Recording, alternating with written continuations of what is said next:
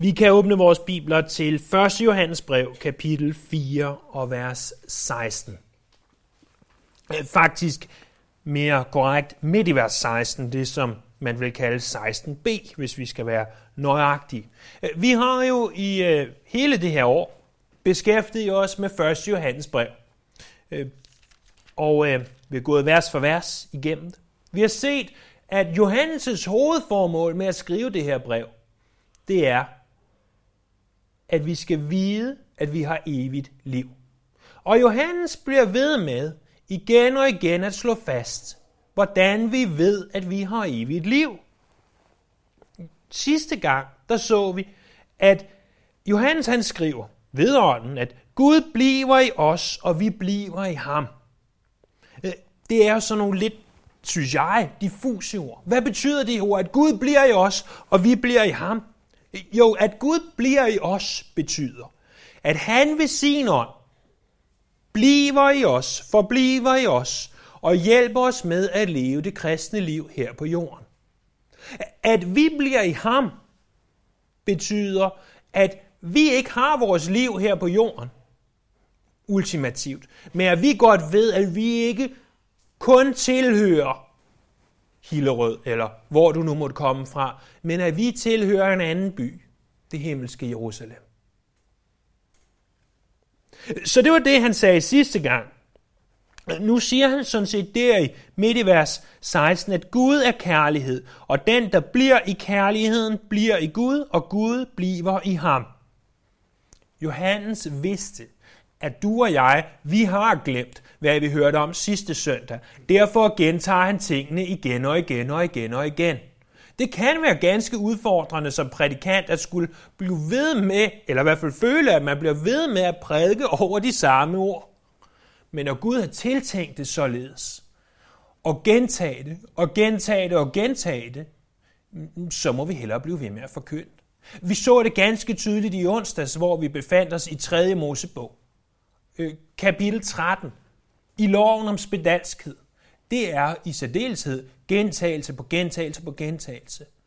Og jeg har argumenteret for, at når Gud gentager det, så må vi hellere læse det. Så må vi hellere gøre, hvad vi kan for at forstå det, fordi han har noget vigtigt at sige til os.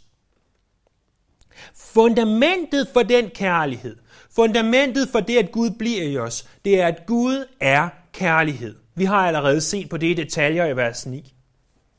Vi mindes om, at der ikke står kærlighed af Gud. Der kan ikke stå kærlighed af Gud, fordi kærligheden er ikke Gud. Det er ikke sådan, at vi kan sige, jeg elsker ham, derfor er det rigtigt. Jamen, jeg elsker hende jo, derfor er det rigtigt. Nej. Fundamentet er ikke kærlighed. Gud er fundamentet, men fundamentet for alt, hvad han gør, er kærlighed. Han er kærlighed. Det er ikke kærligheden, der er Gud. Vi tilbeder ikke kærlighed, vi tilbeder vores Gud. Der står heller ikke, at Gud viser kærlighed. Det er naturligvis sandt, at Gud viser kærlighed. Det læser vi andre steder i Bibelen. Men der står ikke her, at Gud viser kærlighed i sætningen Gud er kærlighed. Der står, at Gud er kærlighed. Der står heller ikke, at Gud elsker. Selvom vi læser andre steder, at han elsker. Det er fordi, at havde der stået de ting, så havde det blot været endnu en del af det, han gjorde. Lidt ligesom når der står, at Gud dømmer, eller Gud er Gud han ser, eller Gud han er retfærdig, eller hvad, ikke at han er retfærdig, men at Gud han elsker, eller Gud dømmer. Men det er ikke noget, han gør det her. Det er noget, han er. Der er forskel på at gøre og at være. Gud, han er kærlighed, fordi det er så fundamentalt for alt, hvad han gør, således at når han dømmer, så dømmer han i kærlighed. Der står, at den, der bliver i kærligheden, bliver i Gud. Jeg ved ikke, om det kun er mig, men jeg har altid haft svært ved det her, at han bliver i. Det er en mærkværdig oversættelse, vi bruger på dansk. Det er ikke et ord, der gør det nemmere at forstå. På engelsk bruger man det relativt arkaiske ord, abide. Abide bruger man. Men at blive, eller abide, eller på græsk, meno, betyder at forblive i, eller måske forstår vi det bedre, at man tager sin bolig i noget. at jeg flytter ind i et hus, og der bor jeg. Det er det, det betyder at blive i. Det er der, min bolig er. Det er der, jeg lever. Det er der, jeg gør det, som jeg vil. Og så, det her vi er stadigvæk indledningsvis, der står, at videre i vers 17, deri er kærligheden fuldendt i os, kolon. Normalt læser vi jo ikke koloner op eller punktummer, det vil give noget mærkelig læsestil, hvis vi begynder på det, men det er vigtigt her. Fordi det er kolon, som jeg opfatter kolonet. Det kan godt være, at jeg opfatter det forkert, og jeg ikke lyttede ordentligt efter i danskundervisningen. Men som jeg opfatter det kolon og det tidligere punktum, så er det, at kærligheden er fuldendt i os i det, der kommer efter kolonet. Det er ikke sådan, det skal opfattes, hvis det er også sådan, du opfatter det. Det er, kærligheden er fuldendt i os ved, at vi bliver i Gud, og Gud bliver i os. Det er sådan, kærligheden er fuldendt i os. Punktum. Her har vi en komplet sætning. Det er det, som er det væsentlige. Kærligheden er fuldendt i os ved, at vi bliver i Gud, og Gud bliver i os. Hvorfor er kærligheden fuldendt i de mennesker, som bliver i Gud, og Gud bliver i dem? Fordi at Gud, han ønsker, at vi skal elske. Gud ønsker, at du og jeg, vi skal elske hinanden, læste vi sidste gang. Og når vi elsker hinanden, siger han, når vi bliver i Gud, og Gud bliver i os, når vi elsker hinanden med andre ord, så har kærligheden nået sit mål. Det er det, der er hele Guds idé med at elske os, det er, at vi viderefører den kærlighed ud til andre mennesker. Så vi kan sige, at det, som kommer bagefter det her kolon, det er en forklaring af, hvad den fuldendte kærlighed er. Og det er egentlig det, vi skal se på i dag. Hvad vil det sige at leve i fuldendt kærlighed? I kærlighed, som har gjort det og nået dertil, hvor den skal. Hvad er fuldendt kærlighed? Og hvordan påvirker den her fuldendte kærlighed mit liv? For det første, så giver den fuldendte kærlighed os tillid på dommens dag. Det er det, vi ser i vers 17 og 18. Deri er kærligheden fuldendt i os, at vi har frimodighed på dommens dag.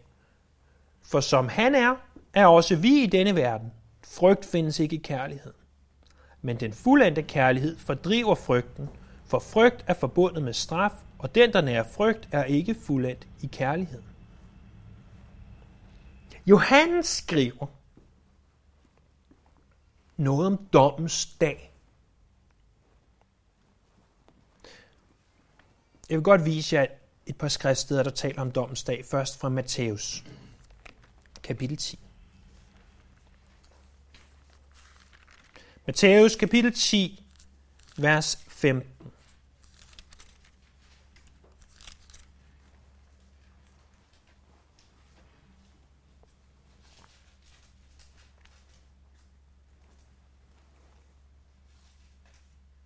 Jesus siger til sine disciple, det han udsender dem: Sandelig siger jeg, det skal gå Sodomas og Gomorras land tåleligere på dommens dag end denne by. Og det er den by, som ikke vil tage imod disciplene. Og så i kapitel 11, vers 22 også af Matteus: Derfor siger jeg, det skal gå Tyrus og Sidon tåleligere på dommens dag end jer.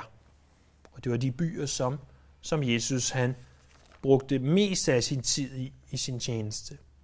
Og så på næsten den sidste side i Bibelen, i Åbenbaringen, kapitel 20.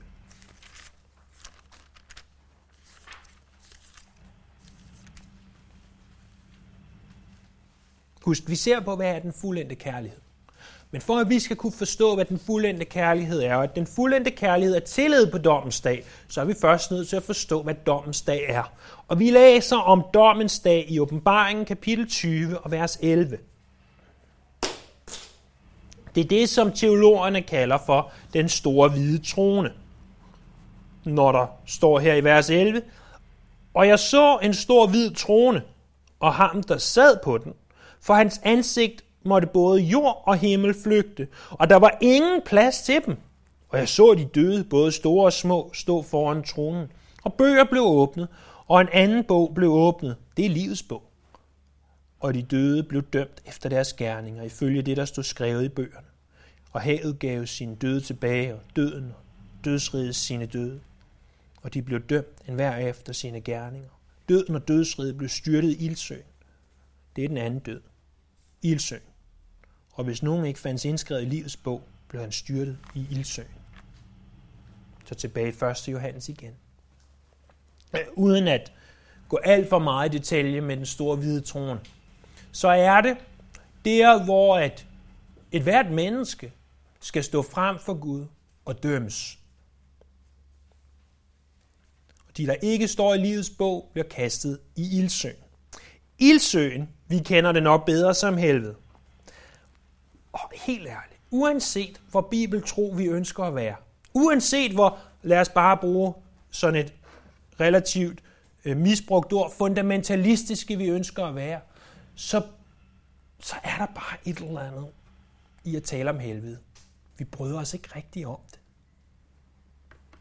Jeg bryder mig ikke specielt meget om det. Og det er måske, fordi jeg tænker, at når jeg ikke taler om det, når jeg ikke tænker over det, så bliver det en smule uvirkeligt. Men er du klar over, at helvede er lige så virkelig som himlen? Indser du, at himlen og helvede er lige så virkelig som den jord, vi går og står på i dag? Det kan godt være, at vi ikke taler om det. Vi taler heller ikke nok om himlen. Slet ikke. Burde vi tale meget mere om. Men vi skubber det tit i baggrunden, fordi vi tænker, at hvis vi ikke taler om det, så behøver vi ikke konfronteres med det. Så behøver vi ikke spekulere over, hvad det egentlig er. Men helvede er blandt andet et sted, hvor mennesker vil være bevidste om, hvem de er, og de vil kunne huske tilbage på, hvor de kom fra.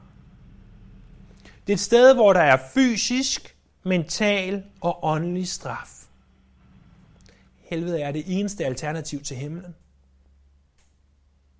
Helvede er også et sted, hvor når man er der, så vil man ikke ønske selv sin værste fjende derhen. Det er også et retfærdigt sted,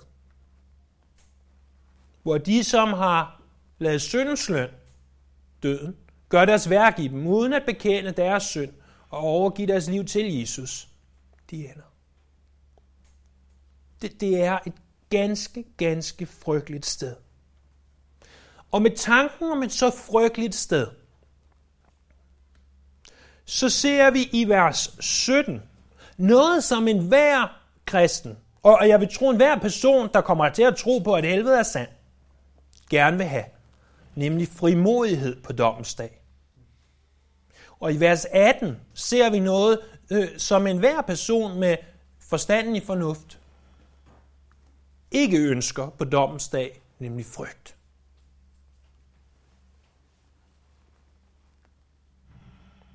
Vi kan nemlig have tillid, eller som Bibelen beskriver det, frimodighed på dommens træ. Det her ord frimodighed, det er i sin grundbetydning et ord, der betyder at være modig og sikker, specielt i højtstående personers selskab.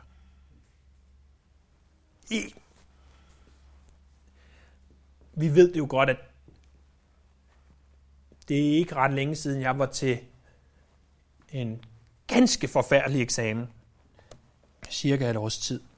Jeg bestod den da heldigvis af Guds nåde og barmhjertighed, men at sidde der foran 3 dommere, sensorer eller hvad du vil kalde dem, og med hele sin familie bag sig, der kan høre og lytte til, hvor meget man dummer sig og ikke ved.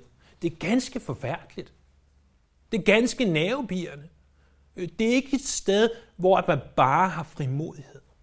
Forestil dig så, at du skulle træde frem for statsministeren eller dronningen, og det måske ikke var anno 2017, hvor man kan sige hvad som helst om dronningen og prinsen uden at miste hovedet. Men vi levede for, lad os sige, et par 100 år siden. Og du skulle have trådt frem for Christian den 4., og du ville gerne brokke dig over, at hans slot, den spærrede for din udsigt ud over det ellers så skønne Hillerød. Hvis du trådte frem for ham og sagde noget forkert, kunne det være med livet som indsats. Du vil ikke bare træde frem i frimodighed. Du vil komme krybende hen af jorden. Vi ser adskillige eksempler på det her i Bibelen. Et af de bedste er dronning Ester, der skal træde frem for sin mand Ahasuerus. Hvor at selvom det er hendes mand, og selvom hun ved, han elsker hende, så er det hverken værre eller bedre, end at hun er nødt til at komme krybende ind til ham. Hun er nødt til at ikke komme i frimodighed, kan vi udtrykke det. Men der er en ytringsfrihed. Der er en ytringsfrihed til, at vi kan sige hvad som helst. Og når bøgerne åbnes på dommens dag, så behøver vi ikke gemme os i et hjørne. Når bøgerne åbnes på dommens dag, så behøver vi ikke skjule os. Hvorfor? Fordi vi tilhører ham. Fordi vi er hans børn.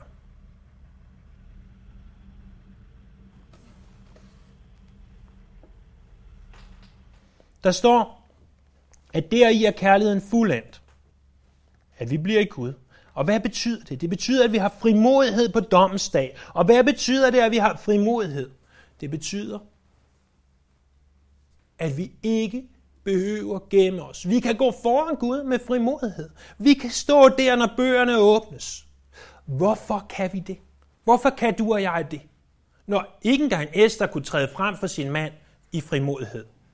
Hvad betyder det? Det betyder, at når bøgerne åbnes, så kan vi stå foran Jesus, eller foran tronen, Gud på tronen, i frimodighed. En af grundene til, at børn de så ofte har frimodighed, det har mine børn i hvert fald. Nogle har frimodighed til at skrige natten lang, eller skrige på tidspunkter, de ikke burde skrige i hvert fald, og andre har frimodighed til at komme og chikanere mig, når jeg sidder dybt begravet i studiet af alle andre. Hvorfor er det, børn har den form for frimodighed? Det er de, fordi de er vores børn. Og det er netop derfor, at du og jeg kan have frimodighed på dommens dag. Det er på grund af en relation. Hvad er det for en relation? Jo, prøv at se, hvad der står der. Vi har frimodighed på dommens dag. Og så videre. For som han er også vi i denne verden. Hvad i alverden betyder det? Jo, som han er. Som Jesus er lige nu. Hvis du, bør ikke gøre det, men hvis du lukker øjnene og tænker på, hvordan tror jeg, Jesus er lige nu? Og vi kan forestille os alt muligt vidunderligt. Som han er. Som han er. Som han er der i himlen, i sit herliggjorte legeme. Og som vi forstår det med navlemærkerne i hænderne. Som han er der i himlen, ved faderens højre hånd. Som han er der. Der har betalt med sit dyrebare blod for din og min synd. Sådan, står der. På den måde, som han er der. Så står der noget hjernevridende. Er også vi. Hvad? Ligesom han er. Ligesom den herliggjorte, opstandende Jesus. Er vi? Nej. Okay. Så Daniel, siger du, at jeg skal forstå, at ligesom han er, sådan skal jeg også blive på et tidspunkt. Så skal jeg også få et herliggjort legeme, og vi ved ikke præcis, hvad det herliggjorte legeme kan. Og så skal vi sidde der i himlen, og vi skal være sammen med Jesus. Ja, det er rigtigt. Som han er, sådan skal vi blive. Men det er ikke kun det, der står. Der står, er også vi i denne verden. Ligesom han er du og jeg i denne verden. Hvorfor? Fordi når dommeren, han ser på dig, så ser han ikke dig. Så ser han Jesus.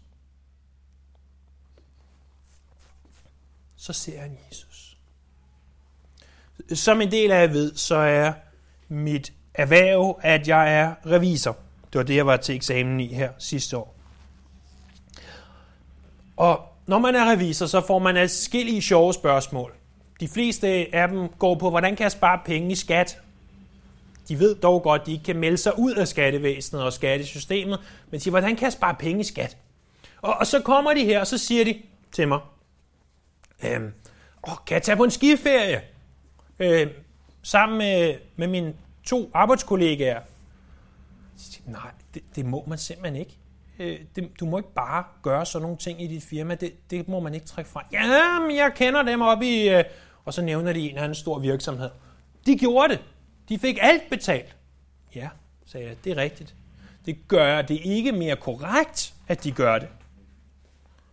Jamen, hvordan kan de så gøre det, siger de så. Det siger, fordi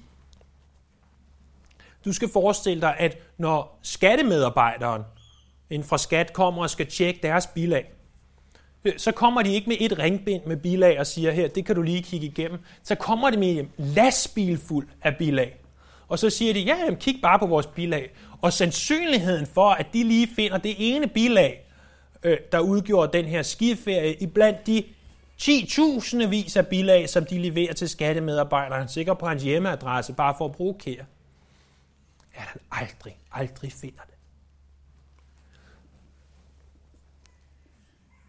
Så siger jeg, hvis du absolut vil snyde og svindle, hvis du vil gøre noget, der er forkert, så bliver du nødt til at have så mange bilag, at det aldrig bliver opdaget.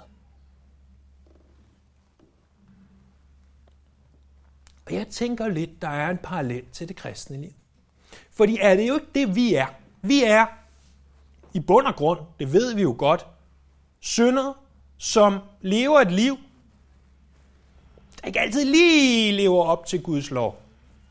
Der ikke altid lige når op til den standard, som han har sat.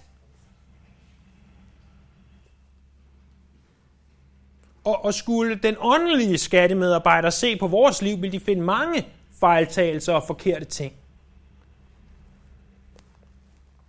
Og hvis nu, at mit liv stod i skyggen af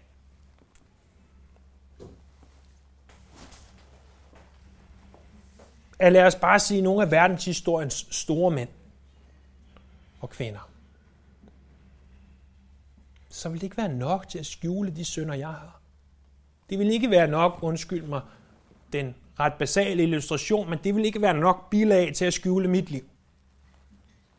Men hvis derimod, at mit liv er skjult i Kristus, så uanset hvad jeg har gjort, om det er noget så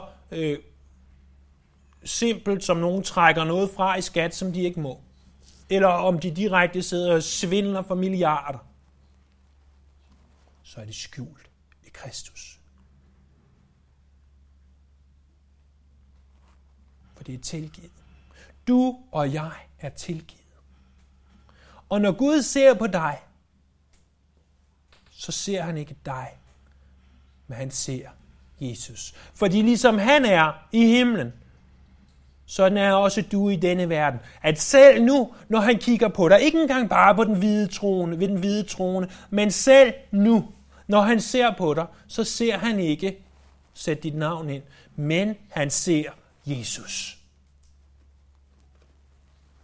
Han ser Jesus.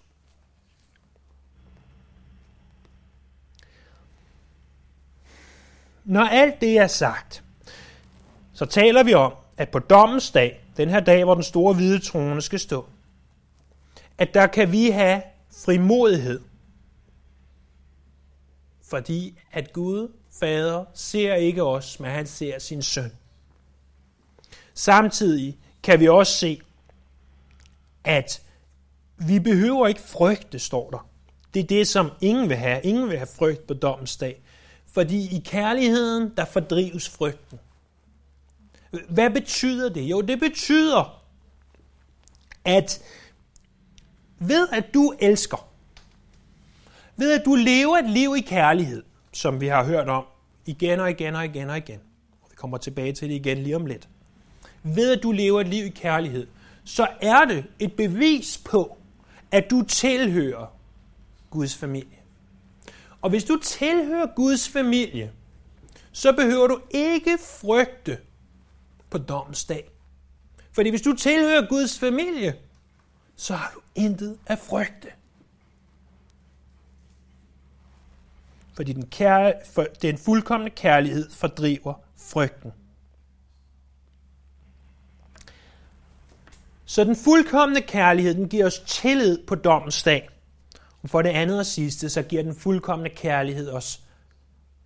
Så hvad er det så at leve i fuldkommen kærlighed? Fuldendt kærlighed, det er, at vi har kærlighed til hinanden. Se der i vers 19. Vi elsker, fordi han elskede os først. Vi elsker, fordi han elskede os først. Hvor kommer den her kærlighed fra? Jo, der står, at vi elsker. Vi har læst, at Gud er kærlighed. Vi har talt om relativt dybdegående, at det græske ord for kærlighed, det er agape, og det er navneordet, og der findes et tilsvarende udsagnsord, verbum, som er agapao. Det er, at vi elsker. Det er det, der står her. Vi elsker med den samme form for kærlighed, som Gud er. Det er jo ganske vildt at tænke på. At du og jeg kan elske med den samme form for kærlighed, som Gud han er. Så står der også bare, vi elsker. Det er ikke i de bedste manuskripter defineret, hvem det er, vi elsker. Der står bare, vi elsker. Hvem elsker? Vi elsker Gud, men vi elsker også hinanden. Og så kommer det her. Hvorfor er det, vi elsker? Og se så, hvad der står. Vi elsker, fordi han elskede os først.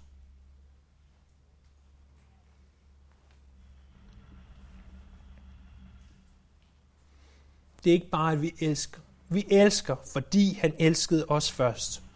Nogle de går rundt og tror, at årsagen til, at han elsker os, det er fordi, at Gud han kan jo se uden for tid og sted og sådan noget. Han så frem i tiden og tænkte, en dag, så kommer den her person til at elske mig. Derfor så vil jeg også elske ham. Men det er ikke sådan, det er. Gud derimod elskede os, mens vi var de her syndere, som bare levede som syndere. Han elskede dig, for du vil have noget som helst med ham at gøre. Han elskede dig, dengang du levede et liv, som du godt ved nu, set i bagspejlet, ikke er ham. Han elskede os dengang. Spurgeon skriver, at enhver mand, som er frelst, kom til Gud. Ikke som en, der elskede Gud, men som en synder. En synder, der troede på, at Guds kærlighed kunne frelse ham fra hans synder. Så med andre ord, i det du kommer til Gud, så kommer du ikke til Gud, fordi du elsker ham. Nej, han elsker dig. Og når du kommer til ham, så kommer du bare i tro på, at han kan frelse dig. Og så derefter kan du så begynde at elske ham, fordi han elskede dig først. Og det her, det fortæller dig og mig noget ganske, ganske, ganske praktisk. For jeg tør vædde på, at du, som jeg, indimellem føler, måske oftere end vi tør indrømme føler, at vi ikke elsker Gud nok. Fordi hvilken kristen, der ønsker at brænde for Herren, vil ikke sige, jeg vil gerne elske Gud. Jeg vil gerne elske andre mennesker. Og jeg, som en, vil gerne være mand nok til at sige, jeg elsker ikke nok. Og når jeg indrømmer det, så begynder jeg indimellem at tænke, jeg er heller ikke god nok. Jeg er også en elendig kristen. Og måske burde det være jer andre, der stod heroppe og prædikede. Jeg elsker ham bare ikke nok. Men så er det, at jeg må tænke på, at det handler ikke om, hvor meget jeg elsker ham. Fordi hans kærlighed var der, før jeg overhovedet begyndte at elske. Og Gud bliver ved med at elske mig, uanset hvor meget eller hvor lidt jeg elsker. Uanset om du bare elsker ham en lille bitte smule, eller om du elsker ham helt op til månen og stjernerne og tilbage igen, så elsker han dig. Fordi fundamentalt for alt, hvad han gør, så er han kærlighed. Og grunden til, at du kan elske med agape-kærlighed, det er, fordi han elskede først.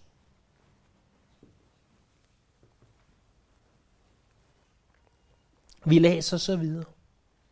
Hvis nogen siger, vers 20, hvis nogen siger, jeg elsker Gud, men han hader sin broder, så er han en løgner. For den, der ikke elsker sin broder, som har set, kan ikke elske Gud, som han ikke har set. Og det er det bud, vi har fra ham. Den, der elsker Gud, skal også elske sin broder. Jeg tror bare, vi lukker Bibelen sammen og springer de vers over. Ikke? Fordi hvad er det egentlig, der står?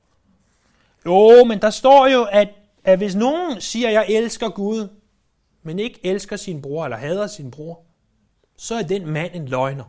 Johannes, han lagde aldrig fingre imellem. Han talte i sort og hvidt. Du er enten med Gud, eller du er imod Gud. Så er det jo heldigt, at vi har det græske og kan dykke ned i det her og finde ud af, hvad det virkelig betyder. For det kan jo næppe betyde, at hvis man ikke elsker sin bror, så er man en løgner. Men som David Guzik udtrykker det, du kan dykke lige så meget ned i det græske, som du vil. Du kan forsøge at forvrænge teksten lige så tosset, som du vil. Men det står soleklart sort på hvidt. Det er det, der står. Men hvis du siger, at du elsker Gud, men hader din bror, så er du en løgner. Au!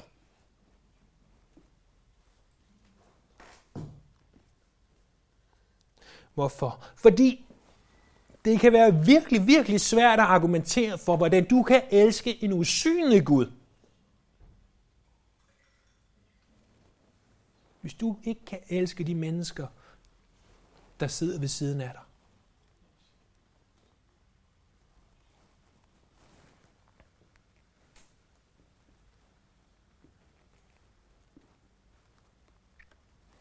Er det ikke også det, vi sang tidligere? En ny befaling giver jeg til jer, at I skal elske hinanden, ligesom jeg har elsket jer. Hvorfor? Fordi derpå, ved at I elsker hinanden, der kan alle vide, også dem nede på pizzeriet bagefter, og dem ude på gader og stræder, at I er mine disciple, når I har kærlighed til hinanden.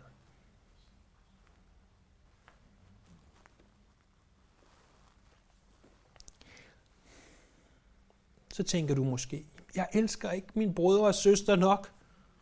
Måske er jeg en løgner. Måske er du en løgner. Måske kom du her i dag som en løgner.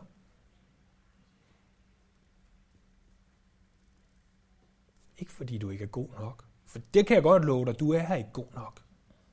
Undskyld, hvis du kommer for at blive opmuntret. Men det er du altså ikke. Jeg er ikke god nok. Ingen af os er god nok. Men måske kom du her som en løgner, fordi løgneren er den, som ikke kender Gud. Den, som ikke er født på ny. Den, som ikke tilhører Jesus. Det er ham, der er løgneren.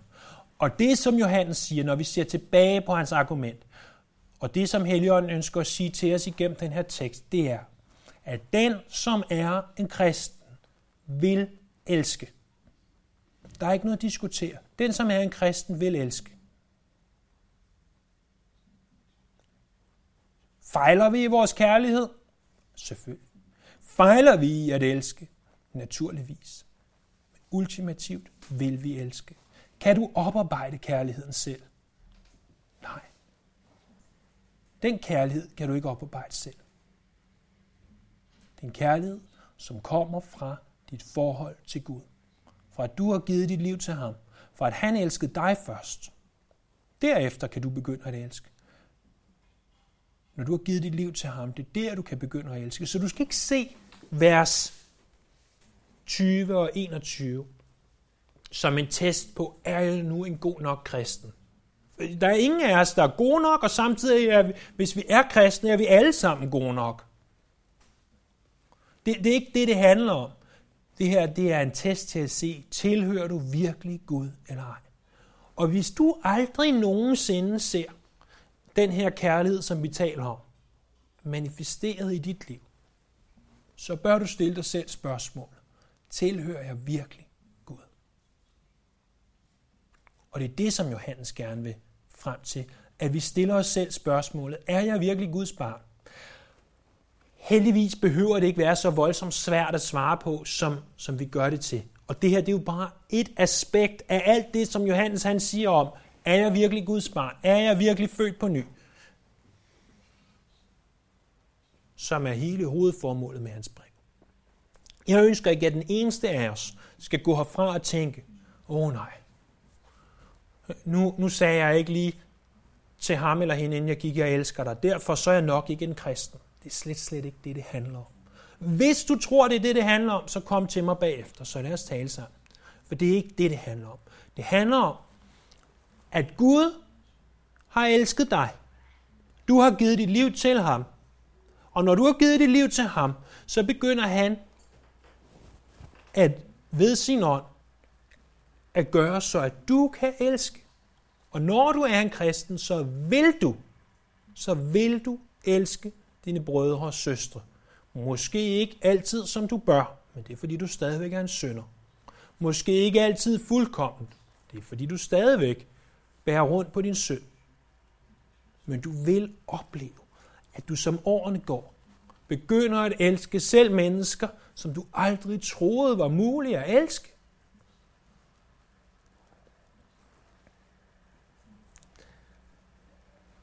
Og når folk så ser på os, så håber jeg, at de kan se det. At det er ved den kærlighed. Den indbyrdes kærlighed. Det er det, der står der til sidst. Det er det bud, som vi har fra ham, at vi skal elske hinanden. At vi ved den kærlighed, at vi tilhører hinanden. Så hvad er fuldendt kærlighed? Men fuldendt kærlighed er, at vi bliver i Gud, og Gud bliver i ham. Og hvordan viser det sig i vores liv? Hvad praktisk betydning har det for vores liv? Jo, det har for det første den praktiske betydning. At vi ikke behøver frygte, og at vi kan have frimodighed, eller med andre ord tillid på dommens dag. Så når du står der på dommens dag, kan du have tillid til, at Gud han lader dig komme derhen, hvor du gerne vil være. Samtidig kan du have den tillid allerede nu. Og for det andet, så betyder det, at vi lever i den fuldendte kærlighed, betyder rent praktisk, at vi elsker hinanden, fordi han elskede os først. Og således afslutter vi kapitel 4 og fortsætter i kapitel 5 næste gang. Lad os bede sammen. Herre, må de her ord blive ord, som vi forstår. Jeg ved godt, at når Johannes skriver, så skriver han tit med en tankegang, som vi har svært ved at følge med vores lineære måde at tænke på. Og Herre, jeg beder, hvis nogen har misforstået noget af det, jeg har sagt, at du så må forklare dem, hvordan det hænger sammen. Og de må have frimodighed nok til at komme og spørge bagefter, så at intet bliver misforstået i det her. Det er så såre vigtigt, at vi ved, at det er alt sammen af noget. Det er ikke af gerninger. Det er, hvad du har gjort, ikke af, hvad vi kan gøre. Og for det tilbeder vi dig, Herre. Vi priser dig, og vi takker dig. Amen.